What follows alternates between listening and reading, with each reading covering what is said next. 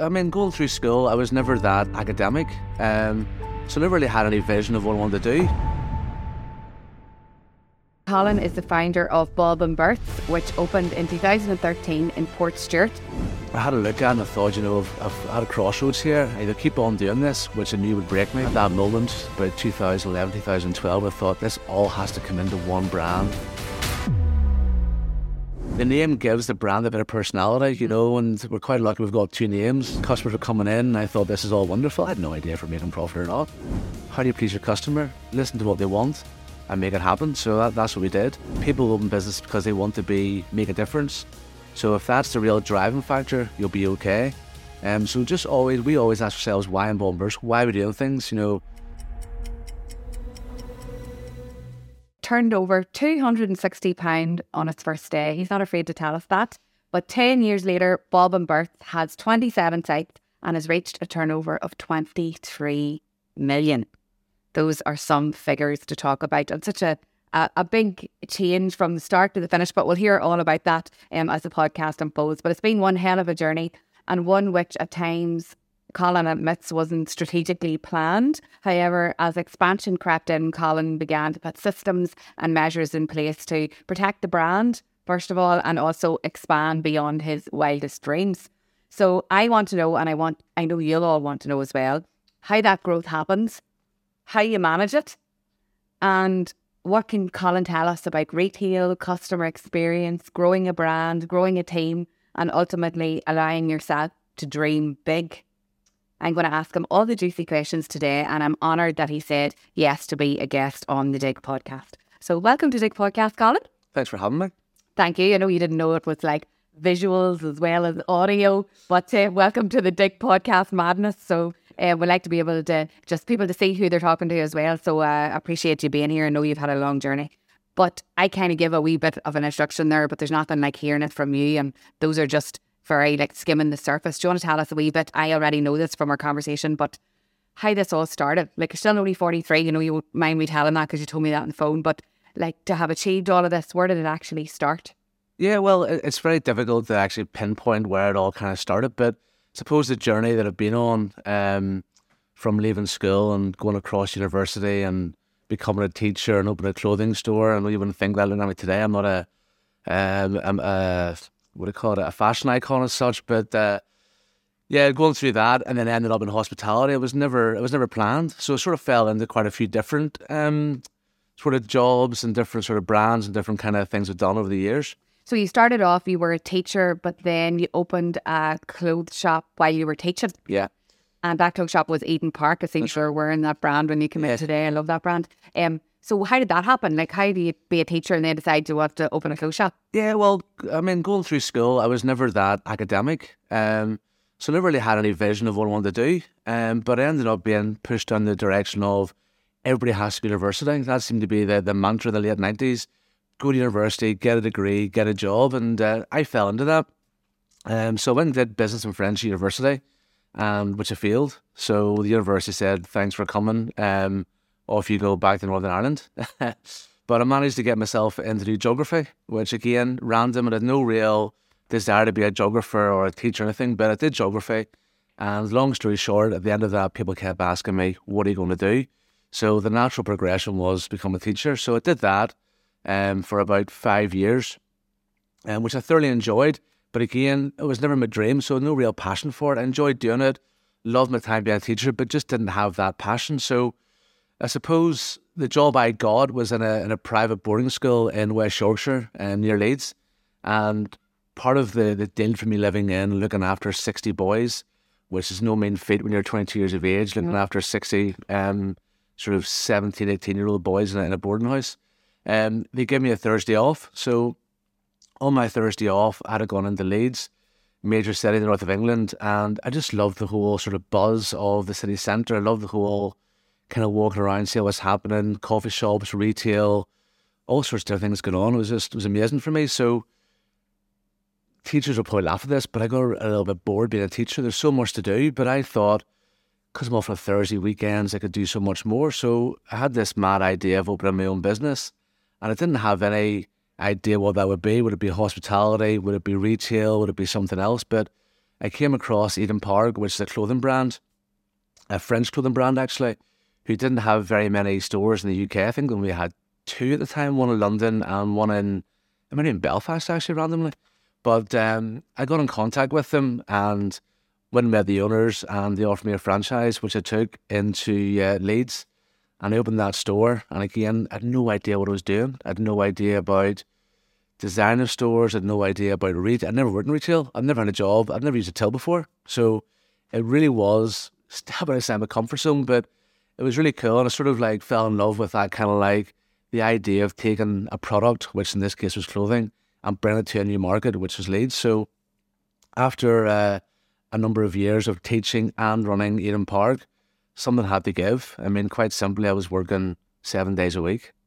And there's loads of people listening to the podcast, and I know because I speak to business owners all the time that are listening that are trying to juggle their full time job with their side hustle or their dream of business. What would you say to that? That is very, very hard to give your all to everything. Yeah. And what I found was, I mean, I was, I was teaching a class and I had two laptops, one for the, the class that I was taking and one I was watching the till system and I was putting orders in for the shop, for Eden Park and all that kind of stuff. And you're quite right, you can't give 100% to both. So to me, I was forced into making a decision because my staff were actually getting paid more than I was at one point. So I thought to myself, you know, I could probably go and do that and work in retail full time, but I didn't want to take the leap because I had this sort of, I had a salary, I had a good salary teaching. I lived in the school as well. I got all my food paid. I got my ironing done. I got ev- everything you can think of was being done for me. So to walk away from that is quite a difficult decision, but I knew I had to.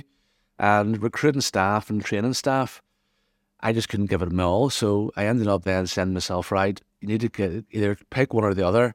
And I could leave teaching, but I definitely couldn't get a release for a shop. So again, I was forced into going into Eden Park full time. And and that's what I did after five years teaching. I gave it up. I went into it full time.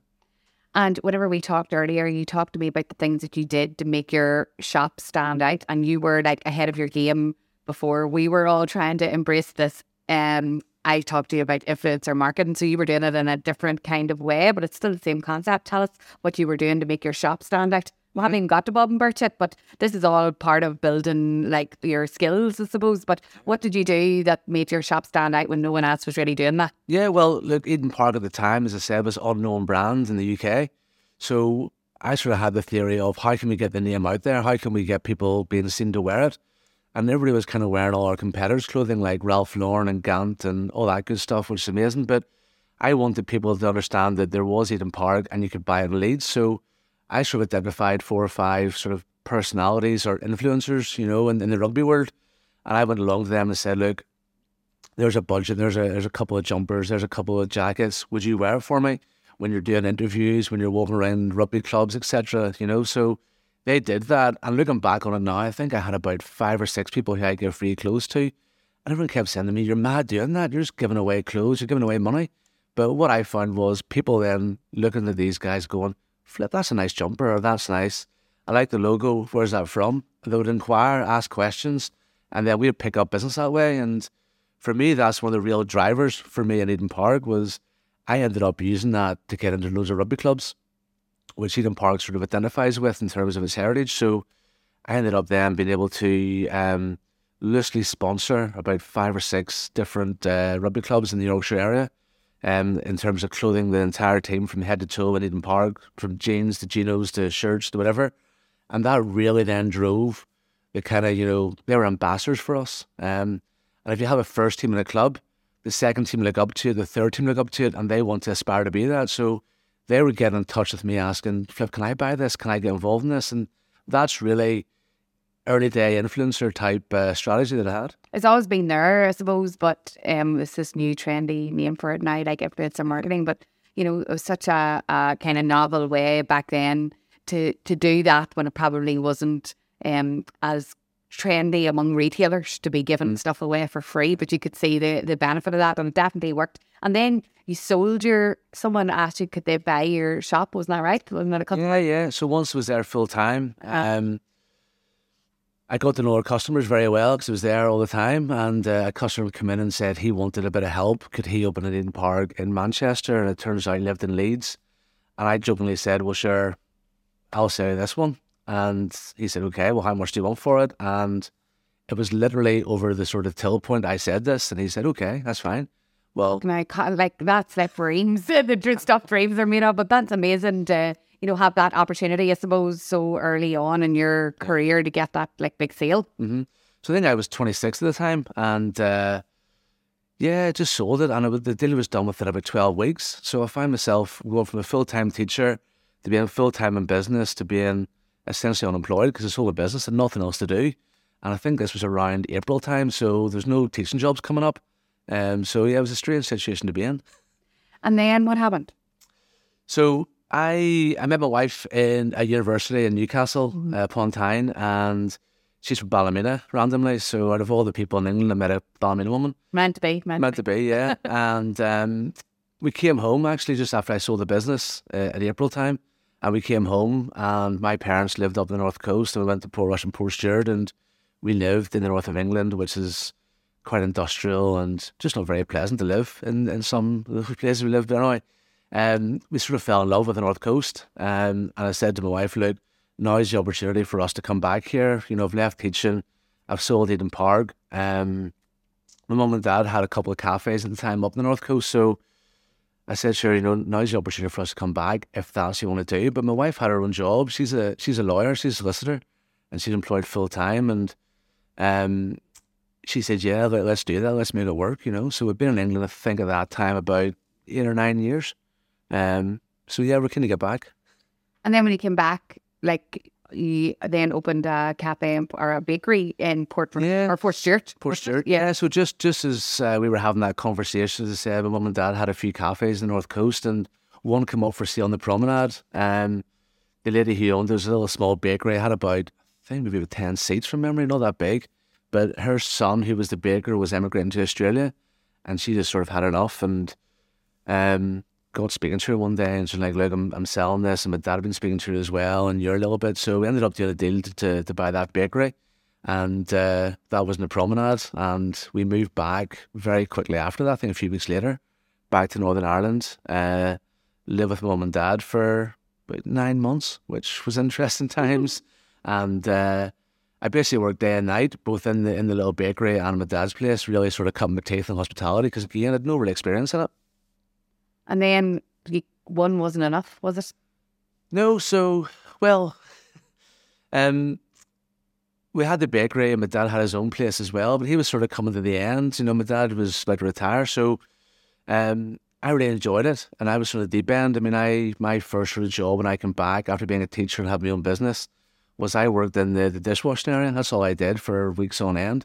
Um, so I really got to know the business from the bottom up um, in terms of working my dad's place, but the, the bakery bit as well, that was where the innovation came from, you know. So although I was doing all the kind of like working the dishwasher and clearing tables and running food, doing the innovative piece in the bakery and making sure that we had a, a new coffee machine, a new till system, all the kind of things you need and require, that's where I really sort of learned the trade of hospitality and what the customer expects.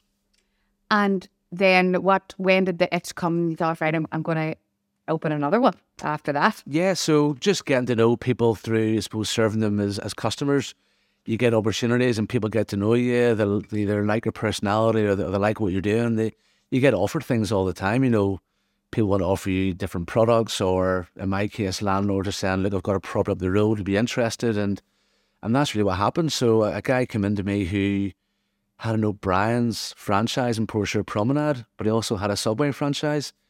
And Subway found out they had O'Brien's and they wasn't allowed to have both. She said to me, Colin, I need rid of this really quickly. Will you take it? And without seeing the books or the rent or anything, I said, Yeah, absolutely, I will. So I took that on. Um, and that was like a, a coffee shop type sandwich bar. So I had O'Brien's for a few months, but very quickly I thought, look, it's a franchise operation. I'm not interested in it.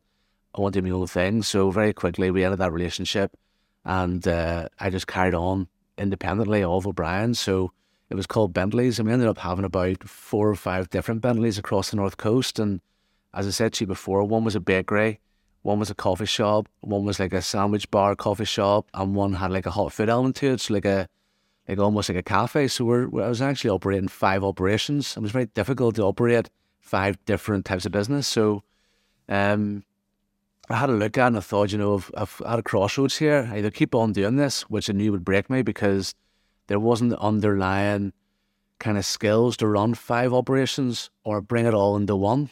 And that's where the sort of I had that moment about 2011, 2012. I thought this all has to come into one brand and one operation. And that's really where Bob Berts comes from. It's a combination of those five different textile operation into one. So they're like um uh, again. I always say there's people listening and they're trying to do so many things and wear so many different hats and so many different elements, and then you can lose like what you talked about when we talked previously, your brand values and your the reasons what you stand for. So you saw that and then brought it all under the one umbrella, and then I asked you why it's called Bob and Bert's, and I was waiting for like this big explanation. But why? But there is actually an underlying like ethos behind Bob and Bert. Yeah, So what does that mean? Well, Bob is the kind of quite conservative guy. You know, he's the sort of more serious one.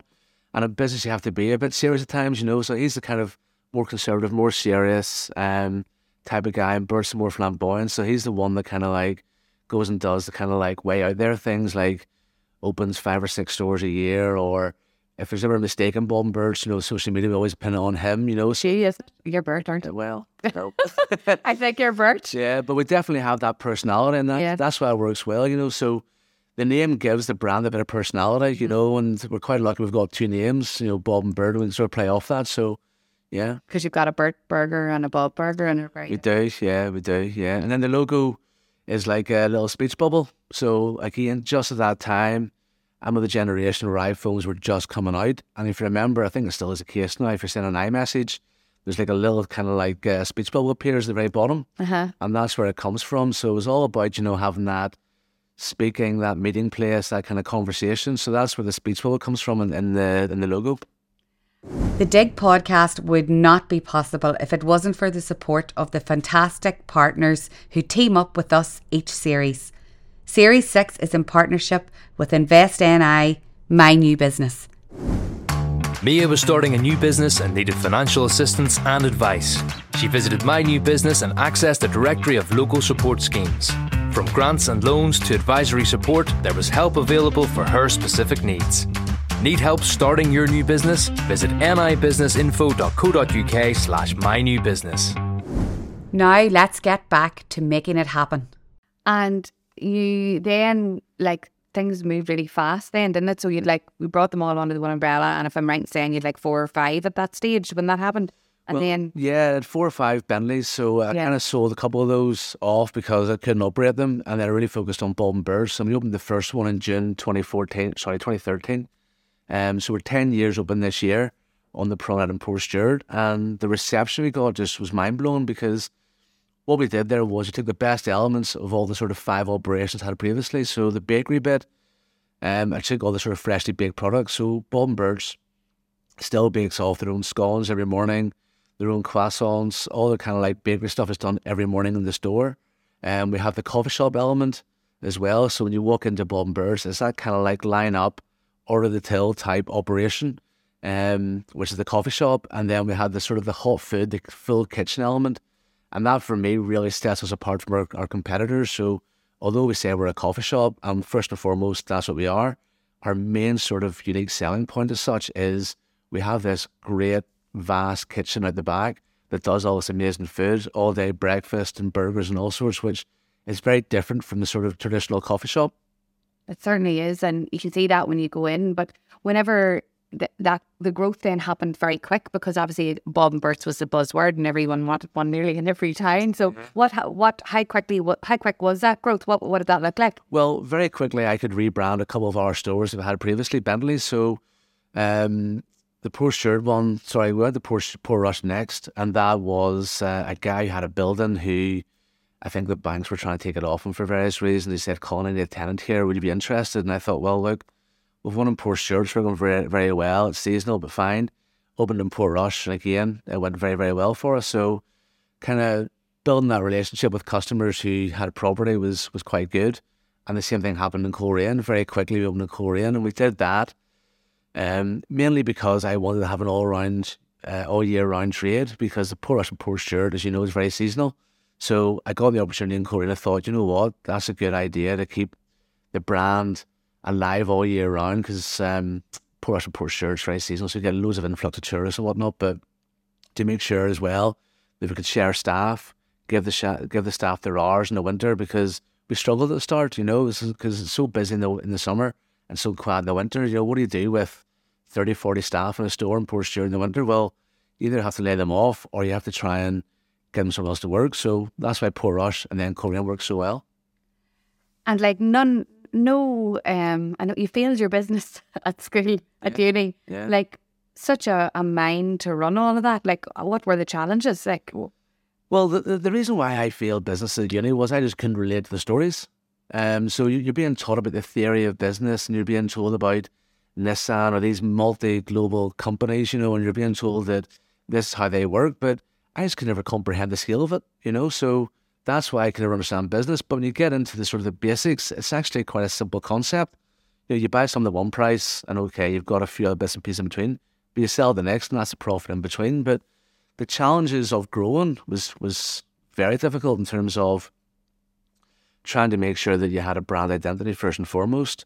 You had consistency in your brand, you had consistency in, in your in your staffing, your staffing level, and you had consistency in really um I suppose hitting customer expectations because we get to certain size and three or four stores people think, well, this is a big business. And three or four stores is a big business, but the customer expectation goes from this isn't just call mess around in Portstewart. This is now a business that we expect, you know, proper coffee, great grub. We expect good customer service. We have high expectations of the Wi Fi, of the heating system, of all the kind of things that you kind of forget about.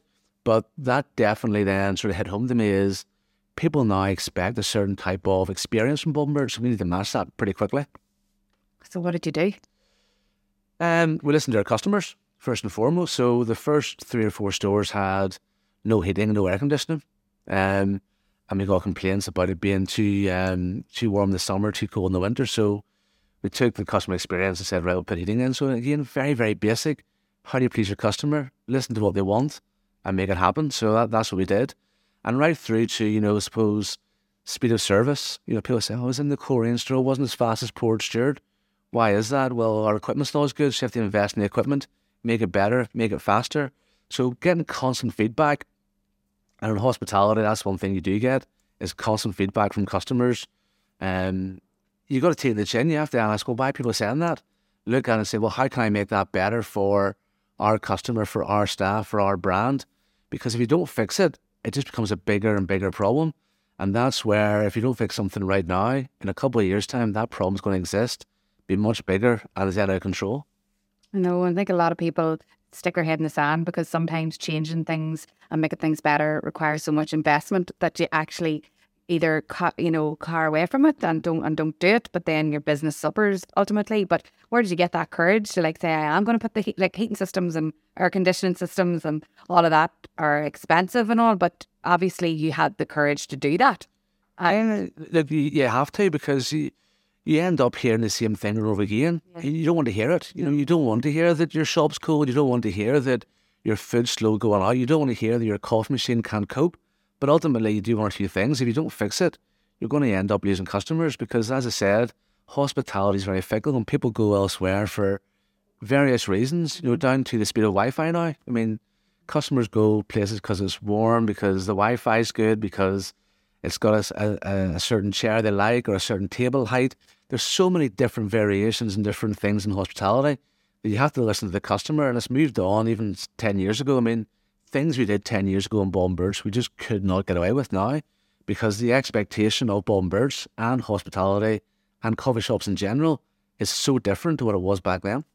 And you're saying like um, hospitality, the expectations are high, but across the board, people expect more now. Like in a retail shop now, for compared to when you Eden Park, the things that people expect, like they want their Wi-Fi to work the minute they walk into a glow shop now. So there, I think that's for every business owner that's listening. The expectations, and rightly so, people deserve you know good customer experience, and products are dearer now, and they need to get the rewards for that in lots of different ways. But so things were changing, you were innovating and growing. And where are we at now? How many stores um, are we talking about? We're probably a store three here. Um, and Bob and Berts just took off. I mean, we were being inundated. I mean, our Facebook page, which had just kind of started, social media only started then, was getting hundreds of likes, which was extraordinary for the size of business. But I was then being approached by people saying that this brand's amazing. Is this some sort of American franchise or the, did it come from England or where's this franchise from? And they were a bit shocked to hear it was actually started in Portstewart by me. So people asked for franchises and having a little bit of franchise knowledge from the Eden Park days, I thought, well, this be quite a good money spinner, you know. So sort of sat down a few people who approached me and said, look, I've never done it before, but let's try and we'll give it a go. So we came up with uh, a franchise model, and the next four stores we opened were all franchises. Um, and I got my eyes open there because we, I definitely did not have the, the structure or the business wasn't refined enough to run a franchise. Um, and it was really, it was, a, it was a huge test and we learned loads from it. Um, but ultimately, over the next sort of three or four years after they opened, they all treated very, very well. But the battles I would have with franchisees around random little things like if if Bob and selling Coca Cola, they want to sell Pepsi. You know, if they if we were selling Heinz Tomato ketchup, they could get uh, an own brand cheaper and want to sell that. It was just a constant battle. And as I say, we weren't refined enough and didn't have a structure to really underpin that operation. So over the next sort of three or four years, eventually bought them all back. Um, but it was a really steep learning curve for me. And ultimately, actually, it put us in a really good stead because what it did allow me to do was understand there's people joining this business or joining this brand who have no idea about hospitalities, franchisees, but like me, had no idea about hospitality. So some of our staff joining have no experience whatsoever. So how do we articulate what we're trying to achieve in Bob and Berts was through pulling together things like operations manuals, like training documents and you know, simple things like I assumed that people knew how to wipe a table. Very simple task. It would it would shock you, you know, that people don't know how to do that. you know, and they'll they'll go and sturdy rub a table, but actually clear it all four corners and making sure they put the crumbs into their hand, not on the floor. All those kind of little things that I thought people, I assumed people knew. I found out actually people didn't know. So, although the franchising thing didn't work for us in one sense, it really, in the future, really underpins sort of the growth strategy for us. So once those um franchise, once you got that all you know sorted and the franchises, you bought those back, isn't that right? Yeah. Um. So and then more growth happened. Yeah. Um. And at that time, my my brother in law, um, who's an accountant, um, he sort of had an interest in kind of like these new bar concepts and coffee shops up in London, and he'd be forward and back coming home, and him and I always had an idea of opening like a restaurant in Portstewart, you know, selling like really cool cocktails and really nice bar neither of us have worked in a bar ever or served cocktails, so again a bit of a bizarre one. But um, we got a site actually in Portstewart to do it, and we couldn't get plan permission and we couldn't get a drinks license, so I kind of fell through. And I said to David, brother, oh look, and is really taking off here. You know, we've got uh, I think at that time five or six sites. You know, do you want to come and join? And he did a very, very good job. He's an accountant uh, for one of the, the big four firms in London, and he decided to give it all up, which again I was surprised by. But um, so he came back, and him and I then had this idea about more and Birch. Um, and we randomly fell in with a guy who owns Menarys, the, the clothes store, uh, Stephen McCammon, who offered us. A good guy. I met him. I used to have a shop in Gannon, so Stephen's yeah. lovely. lovely man. Yeah, brilliant. And they're all over Northern Ireland, and I think of a few in the south as well. Um, and he said to us, "Look, we have a real problem here in terms of we can't operate our, our coffee shops. Would you guys take it on?" And David just joined and, you know, we said, yeah, absolutely, we did. So again, we got four sites right away, um, which give us geographical spread. So as far as Newtownards to Dungannon, um, and everywhere in between, Lisburn as well, we had the Menarys store. So that gave us a bit of geographical spread and really accelerated the growth. So again, people were like, what is this Bob and Berts? You know, it's only been going a couple of years here. All of a sudden, they're popping up in Lisburn, Ards, Dungannon, all over the place, you know. So the brand then got a bit of traction. And uh, ultimately, then we started opening our own sort of standalone stores too, myself and David. And we opened ones in Lisburn Main Street and Omagh and Portadown High Street. And, and the brand just really took off. Which how many is how many was that then when it got to that stage? Uh, so I think David joined around, I think it was six or seven sites. And we're probably at site 13 or 14 now, yeah. Uh, like this is a phenomenal growth story, like so quick. But yeah. but you did talk about how bringing people that knew what they were doing on board yeah. had that growth. So you couldn't do all this yourself. You didn't no. have the skills. No, absolutely, and and that's where that's where David is so important. So whenever he came in, and say as an accountant, um, probably sees a bigger picture more than I would. he probably did a lot more strategic thinking than what I ever would. I was very much, you know, yeah, let's just go and do it. Whereas he was sort of asked the question, well, why do we want to do that? And have we thought about this and thought about that? And things that I just didn't really think about, you know. So we work very well together in terms of that. And that's why I think and Berts has been so successful because we have the two sort of skills and that I'm very kind of like out there and want to do things very quickly. He's kind of like, well, let's just think about it and let's go through the numbers and, you know, what do we need to make profit and all that? Because, again, I didn't really know, you know, if we're making profit or not. It was it was good fun. Stores were opening. Um, customers were coming in. And I thought this is all wonderful. I had no idea if we're making profit or not. It's not unbelievable. But there'll be people listening and find that really, really hard to believe. But actually, when you're in the thick of your business, sometimes it's very hard to see what's actually going on because you're so busy. But Yeah. um, like for someone at your scale to say that and be so honest, I think that's so good for people to hear because I think we're all, you know, you, you're wearing that many hats, as I said, and juggling it all. Very hard to know where where the profit lies. But but even now, I mean, in terms of reading balance sheets, reading accounts and all that, I I, I don't have a clue. I asked David. He tells me he's an accountant, you know. So mm-hmm. in terms of profitability, in terms of margin, like believe it or not, I think Bob and Berts was at site sixteen before we knew what a profit margin was on our dishes. Which is incredible. But we, we essentially bought in products and we thought, what's the market going rate for it? What can we get for it? What's reasonable? What would I pay for it? What would my mum and dad pay for it? You know, and, and that's really how Bob and started. I would ask mum and dad, how much do you pay for a freshly baked scone? And they would tell me. You know, how much is coffee in Starbucks? Well, it's this amount. Okay, well, I think we can get that in Bob and. So it was never based on, you know, profit margin, what we need to get to. It was kind of based on what we thought the customer wanted or what the customer would pay. We kind of need a bit of both, but it's amazing to think that you got that far based on that strategy, and it gives Yeah. you hope that actually, for people who don't know, aren't aren't good at numbers, you actually can still succeed. But there will be a time when you need to bring in the professionals, right? Yeah, no, absolutely. And then David joins the said, and we opened all these stores together. And then we got approached in about 2016, it was, by private equity. I mean, you had this conversation. You were like, you didn't know what private equity was, and I was like, what is it? Tell me what that means. Yeah. So, yeah, I didn't know what it was, but essentially we we're, we were approached by an investment company who said, look, we love what you're doing. We'd love to invest money in your brand, your business. And I suppose the hope for them is is that the money they put in, they'll get out plus a lot more in the future. Um, and again, And and I just wanted to let everybody know this guy just walked into your coffee shop because he had a holiday home in Port So- Stewart, wasn't it? the story is, yeah, it's a guy, Patrick Graham, who worked for BGF, and he had a holiday home And BGF is uh, business growth fund. business. Everybody write that down. Business Growth Fund. yeah, and uh, yeah, he had a holiday home in Portstewart, but lived in Scotland and seen Bob and Berts and came in and loved the whole concept of it. And I think he made a few inquiries, and a guy got in touch with us from Deloitte, a guy Matt McCulloch, and said, "Look, I did I did the Boojum deal a number of years ago when they um, sold their business. Um, I've been I've been asked by this private equity company, do I know you? And I happen to know Matt through rugby, and he said he did. Got in contact, and we met with them, and they said, look, guys, love what you're doing. You know, you're at 14, 15, 16 sites in Northern Ireland, but we think this has traction to go across the UK, which is mind blowing for me because you kind of think to yourself, I lived in Leeds. How I lived in Leeds. I lived in another place in, in England as well. How can this possibly go from Portstewart to Belfast now over across the water? You know, it's just it's very hard to understand how that that journey is going to happen.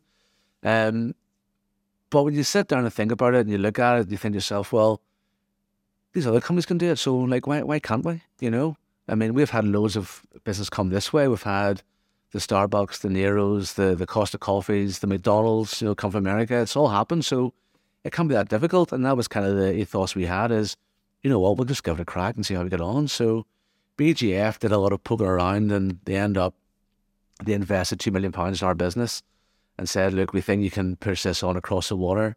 Um, Scotland seems to be um, quite similar to Northern Ireland in terms of culture, in terms of food tastes, in terms of size of towns, villages, cities, all that. So that would be a natural progression, you know, and down in England eventually. So we took that investment in 2017, and um, since then we've been rolling out stores across the water.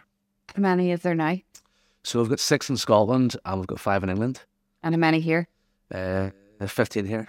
You're good at numbers now. How many that total? Is that 28? So 26. 26. We have another brand uh, called Three Kings Coffee. I'm not sure if you know that. So it's based up in Portia Promenade as well. Okay. Um, and it's just a one off. And the theory behind that is that's kind of we do all the test sites for Bob and Berts, so we do all the testing of food there. But it's a it's a coffee shop and brand in its own right. Um, I would watch this space. I think is is what we're hearing there. But so the investment came two million, Yeah. rolling the mag all over um, England and Scotland. You did talk about never getting days off and missing your family and mm, working late night. Yeah, Like this doesn't come. This success does not come without. No, it doesn't. And you know, people say to me, "Oh, you know, you've got all these sites now. You know, you must be amazing." But like, I'm not. Like, I'm not.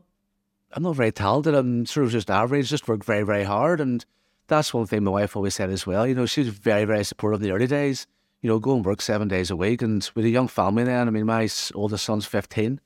Um, Bob and Berts is going 10 years, but I had the other stores before that. So I was working seven days a week from, I don't know, for, for years, you know, and you do, you miss out on your family, you miss out on your boys going to play football on Saturdays because Saturday's the busiest day in the coffee shops. And, you know, you miss out cleaning the train as well as you're having to clean a shop somewhere and Fix the toilet. You don't. fix the toilet and do the plumbing. And, you know, all of a sudden you're a bit of an expert and uh, electrician and all that kind of stuff, which you just kind of have to get on with because there's nobody else, no one's going to do it for you.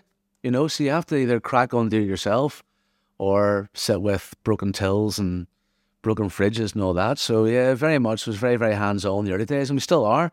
Both David and I work in stores quite frequently. Um, we open new stores, we spend four or five weeks there together. You know, we really make sure that we we know the the store we're going to open, we know the local vicinity, we know all the regular people, all the different retailers around us. So we spend a lot of time doing that. And then we open, we spend a lot of time opening these stores too and making sure we're there to understand how the store works. Every every store is different, you know, in terms of when it's busy times of day. I mean, one can be really busy in the morning and dead in the afternoon, vice versa. One can have a great lunchtime trade, others is terrible, but it trades really well all day, you know, so it really is different. So the operation needs to be slightly changed for every every store we go to. Yeah, and you talk like obviously the biggest challenge I think in hospitality at the moment is the rising costs of everything Yeah. and every business. But God, hospitality have been hit, hit hard. Just, Yeah. Um, and I read a, a piece that you did recently where you talked about there was a significant saving in money. We're talking like thirty-seven thousand pound by taking out a slice of bacon. Yep. Tell us about that. So, like I said, we first started, we had no idea about profit margin. We didn't know what our what our margin was on dishes, but we now know that. So, what we've done is we've we've gone away and looked at what we're what we're buying things at, how much food we're giving out, and we sort of come to the conclusion that a lot of our dishes is maybe too much bacon. So we decided, well, wonder if we take one slice out. If we took one slice out, what would that be? And because of the scale of the business now, it's thirty-seven thousand pounds a year by taking out one slice of bacon out of a dish. You know, so and again we test that. So we made the decision, tested the site, and we told our customers, we're actually giving you a little bit less bacon here. Let us know what you think, you know. And the feedback was, and we didn't notice, or actually, was always too much on anyway, you know. So getting that real feedback from customers and asking the question, and one of our values is being open and honest, and that's why when we do change something, we are very open and honest with customers and tell them, look, there is a little bit less than that. What do you think? You know, if you need something, if you need more, let us know. And customers, as you well know, and in hospitality, they are very, very honest with you. Um, so yeah, that's sort of, that's how you make decisions. Any other tips for businesses listening on how they could look at their costs or what they could be doing? Yeah, look at your costs because that's one thing I, I never did, you know. And people would say to me, "Well, how much are you paying for bins?" I, I, I didn't know, you know. How much are you paying for for blue roll? You know, we go through tons of blue roll a year in, in. I didn't know because it's one of those things that you just need. But when you actually look at it and you check it out and think to yourself, well, I wonder can we reduce that? So things like for blue roll was it's now one pill. You know, the toilets you get like one pull toilet roll. Yes. So it's now one pull blue roll. So rather than the girls and the, the guys pulling out reels upon reels of blue roll, the pull out only get one bit of it. You know what I mean? So save loads of money there. Blue roll, everybody listening, look at your blue roll. But yeah, that's just one example. Yeah. I mean, right down to, you know, technology as well. So we brought in now screens in kitchens. So traditionally in, in, a, in a hospitality venue, the uh, when you put something through the till, it prints out in the kitchen. Ours now on a screen. So it comes up on the screen and the, the chefs can now see it's quite big and it's now a, it's a big 55 inch screen. So they see the order. But there's no paper now. So we're now saving thousands upon thousands of uh, a year on paper. Um, wow. just by doing that, you know. So when you look at, you know, people think that, you know, oh, Bob is fine, they can afford to use loads of blue roll and loads of paper out there. But whenever you actually look at it and break it down, You know, we save a lot of money by making little minute changes. Um, and toilet rolls is a good example as well, where we went from having standard toilet rolls to one pulls. and uh, you wouldn't believe how much money we save on that too. But it is, it's interesting. I think a, a business owners don't understand the intricacies of how much they're spending on like insurances and, you know, electricity and all of that there. So maybe the people listening to this, they maybe sit down and have a look at their costs and see what they can pull back on. And, you know, when they do save thousands, they'll go and buy a wee cup of coffee every week and Bob and Bert's with their extra money. Well, that's what think of you and um, helping them save money. Um, Colin, I could I honestly talk to you all day. There's so much more. Maybe you'll come back in the podcast again and we'll focus on particular topics. But I just wanted to introduce you to people and hear the story. And it's so refreshing to hear that there wasn't that like business degree with all these, you know, qualifications that you can succeed in business with passion and determination and yeah. and drive and being a nice person by the looks of it as well. But have you any advice for business owners who like everybody is listening is trying to get a little bit of success in their own everybody's um, definition of success is different and it can be contentment sometimes as well. But what would you say to people who are struggling and are trying to make it happen in their own business? Have you any words of advice? Yeah, I would just say, you know, be honest with yourself and ask yourself why. You know, why do you want to be successful? Why do you, is it because you personally be successful, or is it because you want your business to be successful? Is it you know be real authentic in it? So people open business because they want to be make a difference. So if that's the real driving factor, you'll be okay.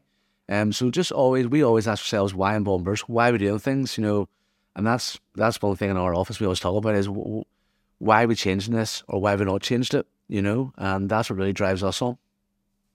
Thank you so much for being a guest on the Dig podcast. Um, if anybody wants to follow the journey, how do they find you now? Um, you're on LinkedIn. We're on LinkedIn. I am on LinkedIn. Bob and Berts LinkedIn. We're on social media. We're on TikTok. We're on Twitter we're about to start BeReal if you're on that. So okay, very good. All the platforms. Um, so it's just Bob and Bert.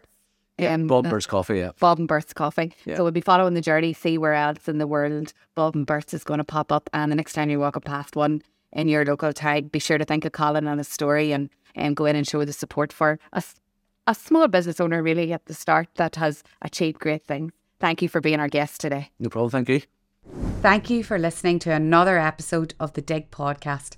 It's an absolute privilege to be your host every week and to spend time with the most driven, inspirational people.